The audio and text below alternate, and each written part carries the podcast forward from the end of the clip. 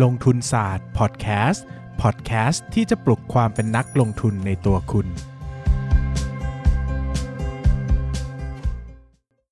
สวัสดีครับ ยินดีต้อนรับเข้าสู่รายการลงทุนศาสตร์พอดแคสต์รายการที่จะชวนทุกคนพัฒนาความรู้ด้านการเงินและการลงทุนไปด้วยกัน วันนี้เป็น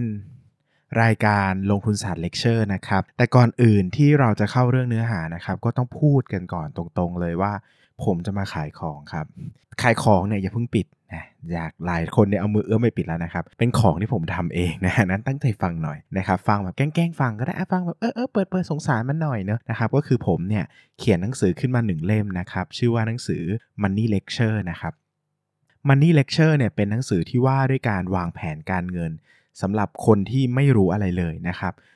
ตั้งแต่เริ่มต้นไปจนถึงใช้งานจริงมีแผนการเงินของตัวเองได้นะครับ เล่มนี้เนี่ยต้องบอกว่าผมเขียนละเอียดมากนะครับ กลั่นทุกทุกสิ่งทุกอย่างที่ผมคิดว่ามันสำคัญที่สุดนะครับ ใส่มาในเล่ม ผมอยากจะให้มันเป็นแบบเล่มเดียวจบ คือหลายคนอะอ่านวางแผนการเงินแล้วมันไม่จบในเล่มอะครับ มันแบบ เอ๊ะ อันนั้นต้องทำยังไงนะ อันนี้ต้องทำยังไงนะ ผมพยายามจะรวบตึงเนื้อหาที่มันแน่นที่สุด ละเอียดที่สุด คือคุณอ่านเล่มนี้จบ คุณวางแผนการลงทุนเป็นนะครับ วางแผนการเงินเป็นนะครับ รู้ว่าคุณต้องเก็บเงินเดือนละเท่าไหร่ถึงจะเกษียณได้นะครับ ลงทุนในสินทรัพย์จำพวกไหนได้บ้างนะครับ แต่ละเดือนต้องใช้เท่าไหร่ เก็บเท่าไหร่ เหลือฟุ่มเฟือยได้เท่าไหร่นะครับ ทั้งหมดเนี่ยเป็นเขาเรียกว่า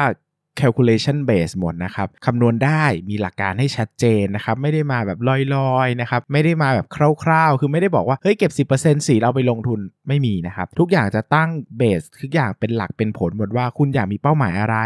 ต้องเก็บเงินให้ได้เท่าไหร่นะครับทุกอย่างเนี่ยผมทำมาเรียกว่าเป็นหลักสูตรที่ผมบรรจงทำสุดๆนะครับเล่มนี้คือตั้งใจว่าชีวิตเนี้ยจะเขียนเรื่องการเงินที่เป็นการวางแผนการเงินแค่เล่มเดียว แล้วจะไม่เขียนเล่มอื่นแล้ว แล้วก็จะเป็นเล่มนี้นี่แหละที่ผมจะเขียนแล้วผมก็จะพอแล้วว่าขอเป็นเล่มนี้ละกันนะครับ คืออยากให้จบเลยต่อไปเนี่ยใครมาถามเรื่องการวางแผนการเงินผมจะหยิบเล่มนี้ยื่นให้เลย ผมว่าเล่มนี้จบนะครับเคลียร์เล่มเดียวเลย ไม่ว่าจะไม่มีความรู้การเงินเลย ไม่เคยวางแผนการเงินเลย หรือจะมีความรู้พื้นฐานก็อ่านได้นะครับ เพราะว่ามันช่วยให้เราวางแผนการเงินได้เนียบขึ้น ดีขึ้นโดยเฉพาะการวางแผนการลงทุนหรือการเกษียณนะครับเล่มนี้เนี่ยอธิบายไว้ละเอียดมากๆนะครับบอกก่อนว่าอ่าน ไม่ง่ายแต่ไม่ยากนะครับ คือแต่ละบทเนี่ยมีเนื้อหาค่อนข้างแน่นนิดนึง แต่ผมพยายามจะเขียนด้วยภาษาที่เข้าใจได้ง่ายที่สุด แล้วระหว่างทางก็จะมีตัวอย่างและแบบฝึกหัดให้ทำตลอดเลยนะครับ ดังนั้นในเวลาการอ่านการไปด้วยกันเนี่ยขอให้ไปด้วยกันอะอย่าถอดใจ ผมว่าไปจนถึงจบเล่มแล้วคุณจะเก็ตไอเดียทั้งหมดนะครับ มันเป็นสิ่งที่ผมคิดว่า ผมเอาหลักสูตรเนี้ยมาจากตัวที่ผมพูดปัดฉิมนิเทศ ให้กับนักศึกษาจบใหม่ รวมไปถึง First Jobber ที่เขาทำงาน ทั้งหลายทั้งแหล่เนี่ยนะครับผมก็จะทำเอาหลักสูตรนี้แหละมาทำให้นะครับ ซึ่งผมตั้งใจว่าเล่มนี้เล่มเดียวจบนะครับความรู้มากความรู้น้อยผมว่าเล่มนี้เคลียร์ได้หมดเลยนะฮะดังนั้นเนี่ยชักชวนทุกคนไปอ่านกันดูนะครับ เล่มละ 255 บาท ถ้าผมจำไม่ผิดนะครับ ตอนนี้มีลงในร้านหนังสือทั่วไปแล้วนะครับ ไม่ว่าจะเป็น n in B2S C1 นะครับคิโนคุนิยะนะครับ หรือว่าร้าน ใด ๆ ที่ผมนึกชื่อไม่ออกนะฮะก็มีทุกที่เลยนะครับ หรือว่าใครไม่สะดวกนะครับ ใครไม่สะดวกที่จะเข้าไป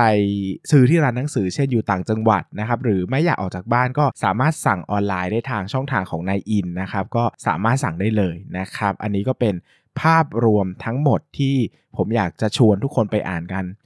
เชื่อผมเถอะว่าผมบอกว่าคุ้มอะเออคือหลายคนคงฟังผมแนะนำหนังสือมาเป็นแบบ หลายสิบหลายร้อยเล่มแล้วมั้งถ้าตามกันมาตลอดนะครับรายการหนังสือคือของหวานอย่างเดียวก็ 60 เล่มแล้วอะยังไม่นับรวมที่ผมพูดในรายการนู่นนี่นั่นไปเรื่อยเปื่อยอีกนะครับผมรู้แหละว่าหนังสือที่ดีมันเป็นยังไง แล้วผมก็พยายามจะเขียนหนังสือที่ดีออกมา ดังนั้นวันนี้ผมเขียนหนังสือออกมาแล้วนะเป็นหนังสือการเงินเล่มแรกของลงทุนศาสตร์ ดังนั้น ผมไม่อยากให้คุณพลาดจริง ๆ นะครับ เป็นงานที่ผมกลั่นความรู้สึกความรู้ใด ๆ มาเขียนแล้วก็ตั้งใจมากๆนะครับ แล้วก็ ชักชวนละกันถือว่าชักชวนนะครับเป็นแบบอีบุ๊กจะตามมาในประมาณ 10 วันนะครับ จะช้ากว่าก็รอและกันสำหรับใครชอบแบบแนวอีบุ๊กนะครับ แต่อยากชวนซื้อเป็นเล่มเก็บไปด้วยนะครับ ก็ช่วยอุดหนุนวงการหนังสือหน่อยนะฮะมันจะได้รันวงการกันต่อไปนะครับอะตั้งใจว่าจะโฆษณาขายของไม่เกิน 5 นาทีอะกำลังจะเกินแล้วนะครับ เข้าเรื่อง วันนี้เป็นเนื้อหาที่หลายคนอยากฟังมาตลอด แล้วเป็นเนื้อหายอดฮิตที่ถูกถามมาจนแบบไม่รู้จะตอบยังไงแล้วนะครับ แล้วผมก็บอกว่า เดี๋ยวต่อจากนี้ไป 5 เทปประมาณนะ โดยประมาณผมจะสอนสิ่งที่เรียกว่าการประเมินมูลค่าหุ้น อาจจะไม่ใช่การประเมินมูลค่าหุ้นที่คุณฟัง แล้วจะไปประเมินมูลค่าหุ้นได้เลยนะ เพราะว่าผมจะบอกว่าการประเมินมูลค่าหุ้นเนี่ยมันมีส่วนหนึ่งเป็นเรื่องของทฤษฎี อีกเรื่องหนึ่งมันเป็นเรื่องของสมมุติฐาน คือวันนี้เราจะมาคุยกันเรื่องทฤษฎีว่า เฮ้ย มันจะคำนวณอะไรยังไงบ้างถึงจะออกมาเป็นมูลค่าหุ้นที่เหมาะสม แต่เรื่องสมมุติฐาน เช่น ปีนี้ปีหน้ากำไรจะเท่าไหร่ อันนี้ต้องเป็นการทำงานของตัวคุณเองนะครับ ดังนั้นเนี่ยมันก็จะประกอบกัน 2 ส่วน แต่ผมเชื่อมั่นว่าประมาณ5 episode หลังจากนี้ จะเป็นการสอนเรื่องการประเมินมูลค่าที่แน่นเลยนะ แน่นแบบไม่ได้เกินเหตุอะคือ ไม่ผมผมไม่ชอบสอนอะไรที่มันเวอร์เกินแบบเรียนไปเก่งแต่ไม่ได้ใช้อะผมว่ามันเสียเวลาเนอะโตๆกันแล้ว ผมว่าเอาที่มันเนื้อหามันหนักแน่นแล้วก็ใช้ได้จริงดีกว่านะครับก็จะคัดมาว่าเหมาะสมที่สุดนะครับ แล้วก็จะชวนทุกคนไปด้วยกันนะแบ่งเป็นประมาณ 5 5 episode นะครับโดยประมาณขั้นต่ำแล้วก็เป็นเนื้อหาที่รับประกันว่าไม่ได้ไม่สามารถหาอ่านได้จากไหน เพราะว่าเป็นเป็นความรู้ที่ผมรวบรวม แล้วก็คิดจัดสรรและสร้างขึ้นมาเองนะครับซึ่งวันหนึ่งคงเขียนหนังสือแหละ แต่คงยังไม่ใช่วันนี้นะผมตั้งใจจะออกสักปีละเล่มนะครับก็ฝากอุดหนุนติดตามไปด้วยกันนะครับอะพูดถึงเรื่องแรกนะครับ คือไม่ว่าคุณจะเรียนการประเมินมูลค่าหุ้นแบบใดมาก็ตามนะครับ ผมแนะนำว่าให้ลืมไปก่อน อืให้ลืมไปเลย แล้วก็ เริ่มต้นใหม่ไปกับผม ผมจะขึ้นโครงความรู้ใหม่ให้ ซึ่งผมคิดว่าเข้าใจง่ายกว่า และนำไปใช้ง่ายกว่า ง่ายกว่าการใช้ความรู้เดิมทับกันไปเรื่อยๆเนอะมันจะงงนะครับ ผมจะเริ่มต้นอย่างนี้ครับว่า การประเมินมูลค่าหุ้นเนี่ยประกอบขึ้นด้วย 5 องค์ประกอบสำคัญนะครับดังนั้นเนี่ยทุกครั้งที่จะประเมินมูลค่าหุ้นต้องถามตัวเองก่อนว่า มีองค์ประกอบ 5 อย่างนี้ครบถ้วนหรือยังนะครับเราต้องไปหาสมมติฐานมาให้ครบถ้วนนะครับซึ่งในผมจะเล่าทีละตัวนะครับตัวแรกเนี่ยคือสิ่งที่เรียกว่า indicator หรือตัวแปรหลักในเกินในการประเมินมูลค่าหุ้นนะครับตัวแปรหลักในการประเมินประเมินมูลค่าหุ้นก็คือ indicator หรือว่าตัวแปรใด ๆ ก็ตาม จุดชี้วัดใด ๆ ก็ตามของบริษัทที่เราสนใจเนี่ยที่เราคิดว่าตัวแปรเนี้ยหรือหัวข้อเนี้ยหรือสิ่งสิ่งเนี้ยเป็นสิ่งสำคัญที่บ่งชี้มูลค่าของบริษัทได้นะครับโดยทั่วไปในการประเมินมูลค่าหุ้นแล้ว มีการใช้ indicator หลักๆ อยู่ทั้งหมด 5 ตัวด้วยกัน 4 ตัวด้วยกันพูดผิดนะครับตัวแรกคือสิ่งที่เรียกว่าสินทรัพย์ ตัวที่ 2 คือสิ่งที่เรียกว่ากระแสเงินสด ตัวที่ 3 คือสิ่งที่เรียกว่ากำไร และตัวที่ 4 เรียกว่าเงินปันผลหลักๆมีอยู่ 4 แบบนะครับ นี่คือสิ่งที่เราได้จากการจากการลงทุนเนอะเราได้สินทรัพย์นะครับ ถ้าปิดบริปิดธุรกิจนะครับ เราได้กระแสเงินสด ถ้าเราเข้าไปเป็นเจ้าของแบบเป็นผู้ถือหุ้นใหญ่ เราได้กำไรนะครับ และเราได้เงินปันผลในกรณีเป็นผู้ถือหุ้น อันนี้คือ 4 หัวข้อหลักจำไว้เป็นโครงเลยว่า สินทรัพย์ กระแสเงินสดกำไร และเงินปันผล 4 อย่างนี้สำคัญที่สุด เราอาจจะเจอการประเมินมูลค่าที่ใช้ indicator อื่น เช่น ยอดขาย เช่นจำนวนผู้ใช้บริการ อันนี้ผมมองเห็นว่าไม่ได้ไม่ได้เขาเรียกว่าอะไรนะไม่ได้ตรงไปตรงมาขนาดนั้น เพราะว่าจริงๆเราไม่ได้เราไม่ได้ขายเพื่ออยากได้ยอดขายเนอะเราขายเพื่อเราอยากได้กำไรใช่ไหมหรือว่าเรา เรามีผู้บริผู้ผู้ใช้บริการเพื่อที่เราหวังว่าจะได้กำไรเนอะเราไม่ได้หวังว่าจะมีผู้ใช้บริการเพื่อเป็นผู้ใช้บริการอะดังนั้นการเอาตัวอื่นไปประเมินมูลค่า ผมว่ามันไม่ฮิตอะพอยผมว่า 4 อันเนี้ยครอบคลุมที่สุดแล้ว แล้วผมก็ไม่ชอบใช้อย่างอื่นด้วยนะครับ ซึ่งสังเกตว่ากำไรที่ผมพูดถึงเนี่ยมันจะเป็นคำว่ากำไรเนาะนะครับมันจะมีทั้งกำไรแบบที่เป็นกำไรสุทธิอย่างนี้ก็ได้นะครับ หรือ EBITDA ก็ได้นะครับ ซึ่งตัวสังเกตว่าตัว EBITDA จริงๆ มันจะคาบเกี่ยวกับ ตัวกระแสเงินสดนะครับ กระแสเงินสดจริงๆเนี่ยก็คือ free cash flow to firm นะครับหรือว่ากระแสเงินสดที่บริษัทได้รับเนี่ยนะครับจริงๆแล้วเนี่ยในสมัยเนี้ยเรามีสิ่งที่เรียกว่างบกระแสเงินสดเนาะมันสามารถดูกระแสเงินสดหรือ free cash flow to ฟรีแคสโฟลทูเฟิร์มได้นะครับ แต่ในอดีตเนี่ยมันทำไม่ได้นะครับ เขาก็เลยทำการประมาณหรือ หาตัวเลขคร่าวๆ มาใช้แทนกระแสเงินสดนะครับก็คือตัวที่เรียกว่า EBITDA นั่นเองนะครับดังนั้นเนี่ยในเชิงของการประเมินมูลค่าหุ้นเนี่ยเราจึงเห็น EBITDA เนี่ยมีพื้นที่อยู่ในการประเมินมูลค่าหุ้นระดับหนึ่งซึ่งโอเคละเดี๋ยวในอนาคตผมจะพูดถึงด้วยนะครับ อันนี้คือหัวข้อแรกนะครับ หัวข้อแรกคือหัวข้อสิ่งที่เรียกว่า indicator นะครับ หัวข้อที่ 2 คือสิ่งที่เรียกว่าวิธีการนะครับ เรามี indicator แล้ว แต่มันเป็น indicator อย่างเดียวไง มันเป็นตัวเลขตัวใดตัวหนึ่งนะครับ เช่นอาจเป็นเงินปันผลเป็นกำไร แต่มันไม่ได้บอกมูลค่าของบริษัทนะครับ สิ่งที่เราต้องมีคือสิ่งที่เรียกว่า method หรือ multiplier ก็ได้ หรือวิธีการใดๆก็ได้ที่เปลี่ยนตัวเลข indicator นั้น ให้กลายเป็นมูลค่าที่เหมาะสมได้ หรือจะแปลงง่าย ๆ ก็อาจจะเป็นสูตรเป็นวิธีการคำนวณใด ๆ ก็ตามนะครับ ที่มีความน่าเชื่อถือระดับหนึ่งที่จะเปลี่ยน indicator ไปเป็นมูลค่าของบริษัทได้ เช่น PE อ่าอย่างเรามีกำไรกำไรเรียกว่า indicator ครับ PE เรียกว่า method นะครับ เราก็เอา indicator มาใส่ไปใน method นะครับ ก็จะได้ผลผลิตออกมาเป็น มูลค่าหุ้นนะเหมือนเราคิดง่าย ๆ เหมือนเรามีวัตถุดิบนะครับแล้วก็มีเหมือนมีเครื่องจักรทำอาหารนะครับใส่วัตถุดิบเข้าไปเครื่องจักรทำอาหาร เราก็จะได้อาหารออกมา วัตถุดิบก็เหมือน indicator เครื่องจักรทำอาหารก็เหมือน method นะครับส่วนอาหารที่ได้รับออกมาก็คือ การประเมินมูลเอ่อมูลค่าหุ้นที่เราต้องการนะครับ ดังนั้นเนี่ยมันต้องมีทั้ง method ทั้ง indicator ด้วย แน่นอนว่าทำไมผมต้องแยก method กับ indicator ออกจากกัน เพราะว่าบาง method มันก็ใช้ได้หลายกับ indicator และ indicator หนึ่งตัวก็ใช้ได้หลาย method นะครับยกตัวอย่างเช่น ยกตัวอย่างเช่นสินทรัพย์อย่างเงี้ยนะครับสินทรัพย์เนี่ยเราจะดูแบบ absolute ก็ได้นะครับ ก็ตีมูลค่าสินทรัพย์ตรงๆ ก็ได้ ก็เรียกว่าเป็นวิธีการแบบ absolute นะครับ หรือว่าจะ คิดประมาณการเป็นเท่าก็ได้ ที่เรียกว่า relative นะครับ ซึ่งเดี๋ยวผมจะมีเทปนี้ให้ 1 เทปเต็มๆนะครับ เกี่ยวกับเรื่อง method นะครับ เดี๋ยวจะกลับมาคุยกันใหม่ แต่ผมจะบอกว่า 1 วิธีอะมันก็ทำได้หลายแบบอ่าหมายถึงว่า 1เขาเรียกว่าอะไร1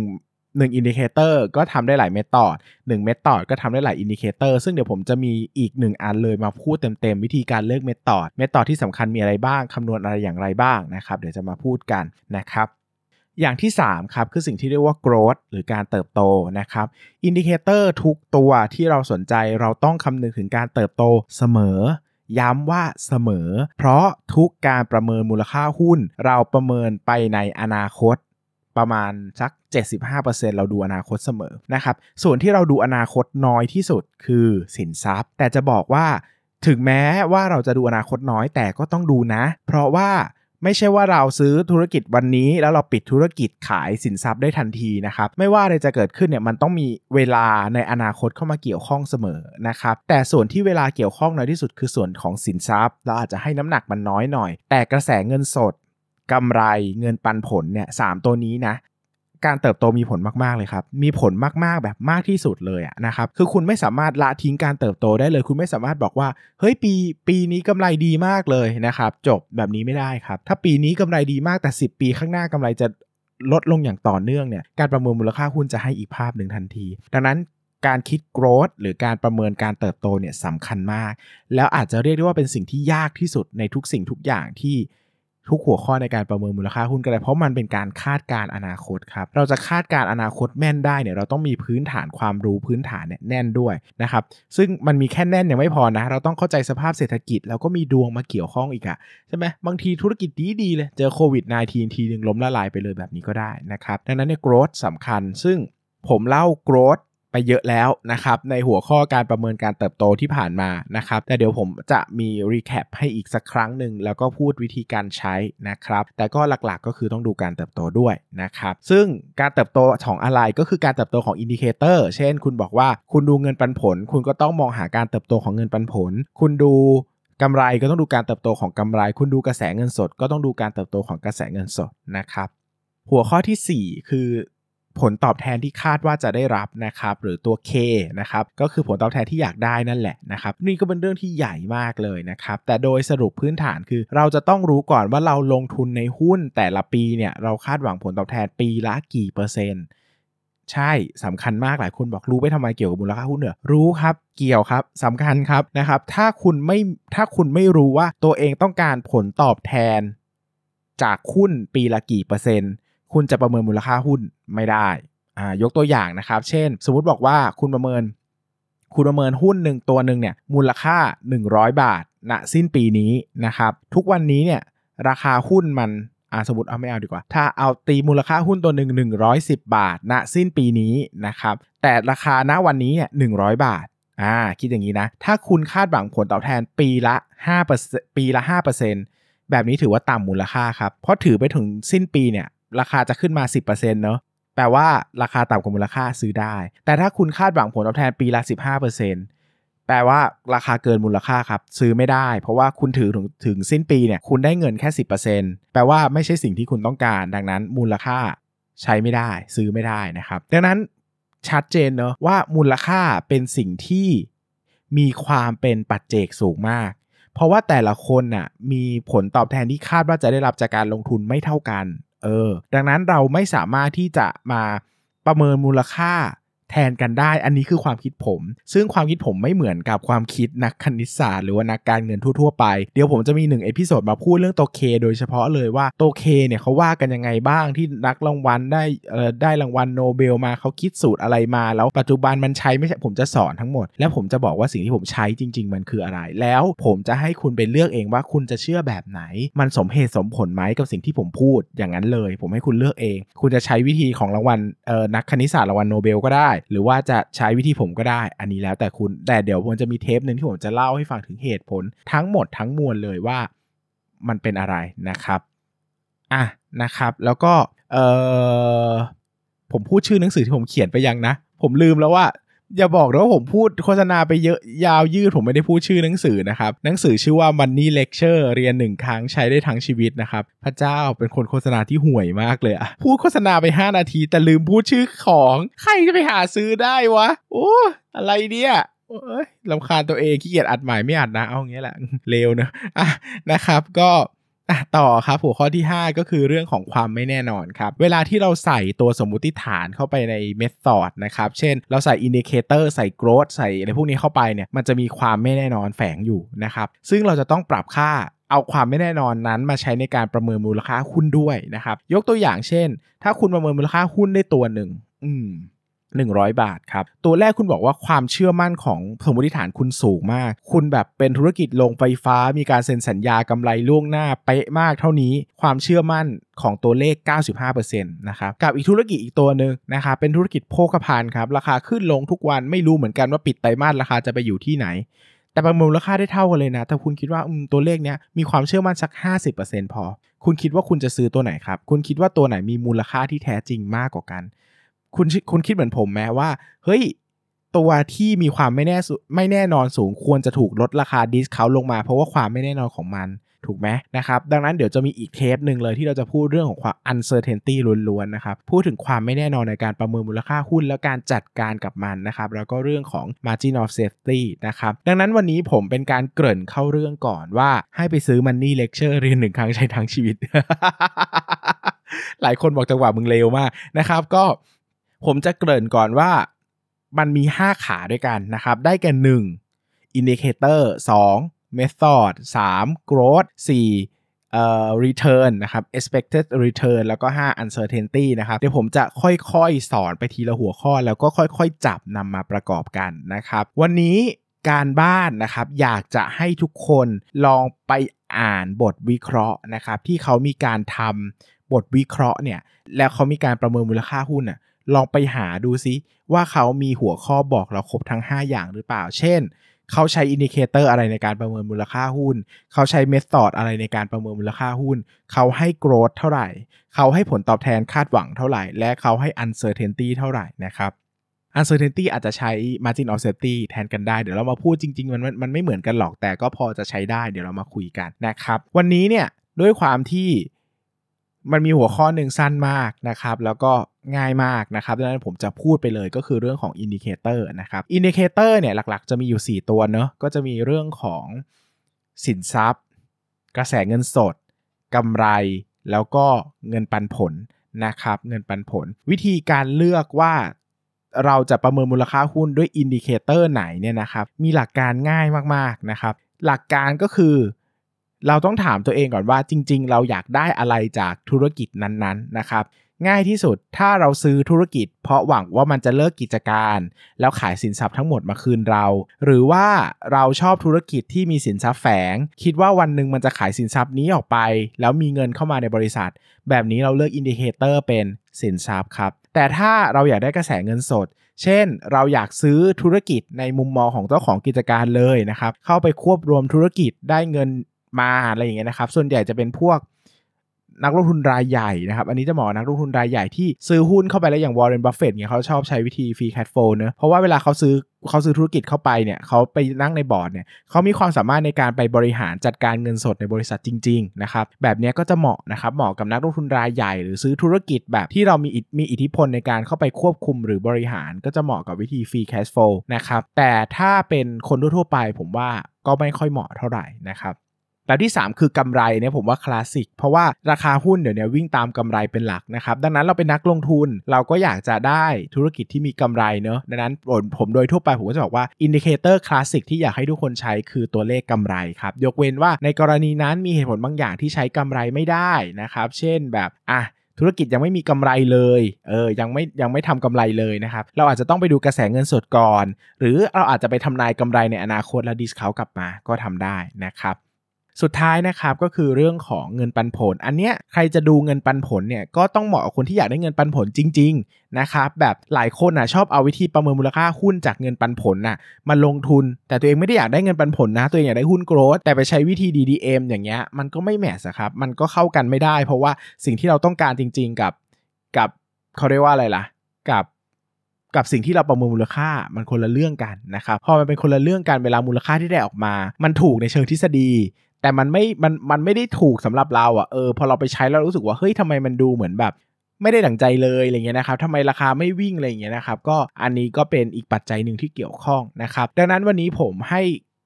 ข้อมูลคร่าวๆ เกี่ยวกับการใช้ indicator ไปก่อน ซึ่งเดี๋ยวตอนใช้ method เนี่ยมันจะต้องพูดละเอียดเพิ่มขึ้นไปอีกมันจะมาผสมกันนะครับ ดังนั้นเนี่ยก็เดี๋ยวรอ method ผมจะกลับมาย้ำให้อีกทีหนึ่งนะครับสำหรับวันนี้ขอให้ทุกคนได้เรื่องของ 5 องค์ประกอบหลักในการประเมินมูลค่าหุ้นไปก่อน แล้วลองไปทำการบ้านดูว่าเฮ้ยบทวิเคราะห์ที่เขาใช้กันทุกวันเนี้ยที่เขาพูดถึงการประเมินมูลค่าหุ้นกันนู่นนี่นั่นเขาพูดครบทั้ง 5 ประเด็นนี้หรือเปล่าเออลองไปดูซิว่าเขาใช้ เราลองไปแยกท่าซิว่าอันไหนเป็นอะไรบ้างนะครับ แล้วก็อย่างที่บอกไปว่าวันนี้คงต้องฝากเรื่องของหนังสือเล่มใหม่ด้วย ก็คือ Money Lecture เรียนหนึ่งครั้งใช้ทั้งชีวิตนะครับ ก็หวังว่าทุกคนจะได้ ช่วยกันอุดหนุนนะครับ ถือว่าอะถือว่าฟังพอดแคสต์แล้วก็สงสารมันแล้วกันเนอะมันพูดไม่หยุดเลยสงสารมันซื้อๆไปมันจะได้เลิกบ่นนะครับก็ช่วยกันอุดหนุนหน่อยนะครับผมจะได้มีเงินไปกินข้าวกินขนมนะเพราะว่าจัดมา 200 กว่า EP แล้วสปอนเซอร์ไม่เข้าเลยพ่อแม่พี่น้องตกใจมากว่าเราเผลอด่าขิงด่าข่าบ่อยเกินไปหรือเปล่าเลยไม่มีใครมาซื้อสปอนเซอร์เราไม่เป็นไรนะครับเราทำหนังสือขายก็ได้แอบใช่ไหมเพราะว่าคนฟังเราก็ใจดีก็ซื้อหนังสือเรานะครับสำหรับวันนี้ขอบคุณทุกคนมากครับ สวัสดีครับ ตึงตึงตึงตึงตึง Money Lecture Money Lecture Money Lecture จงซื้อจงซื้อจงซื้อจงซื้อจงซื้อจงซื้อโอ้ได้ผลไหมคงไม่ได้หรอก สวัสดีครับ อย่าลืมกดติดตามลงทุนศาสตร์ในช่องทางพอดแคสต์เพลเยอร์ที่คุณใช้ แล้วกลับมาปลุกความเป็นนักลงทุนกันใหม่ในลงทุนศาสตร์พอดแคสต์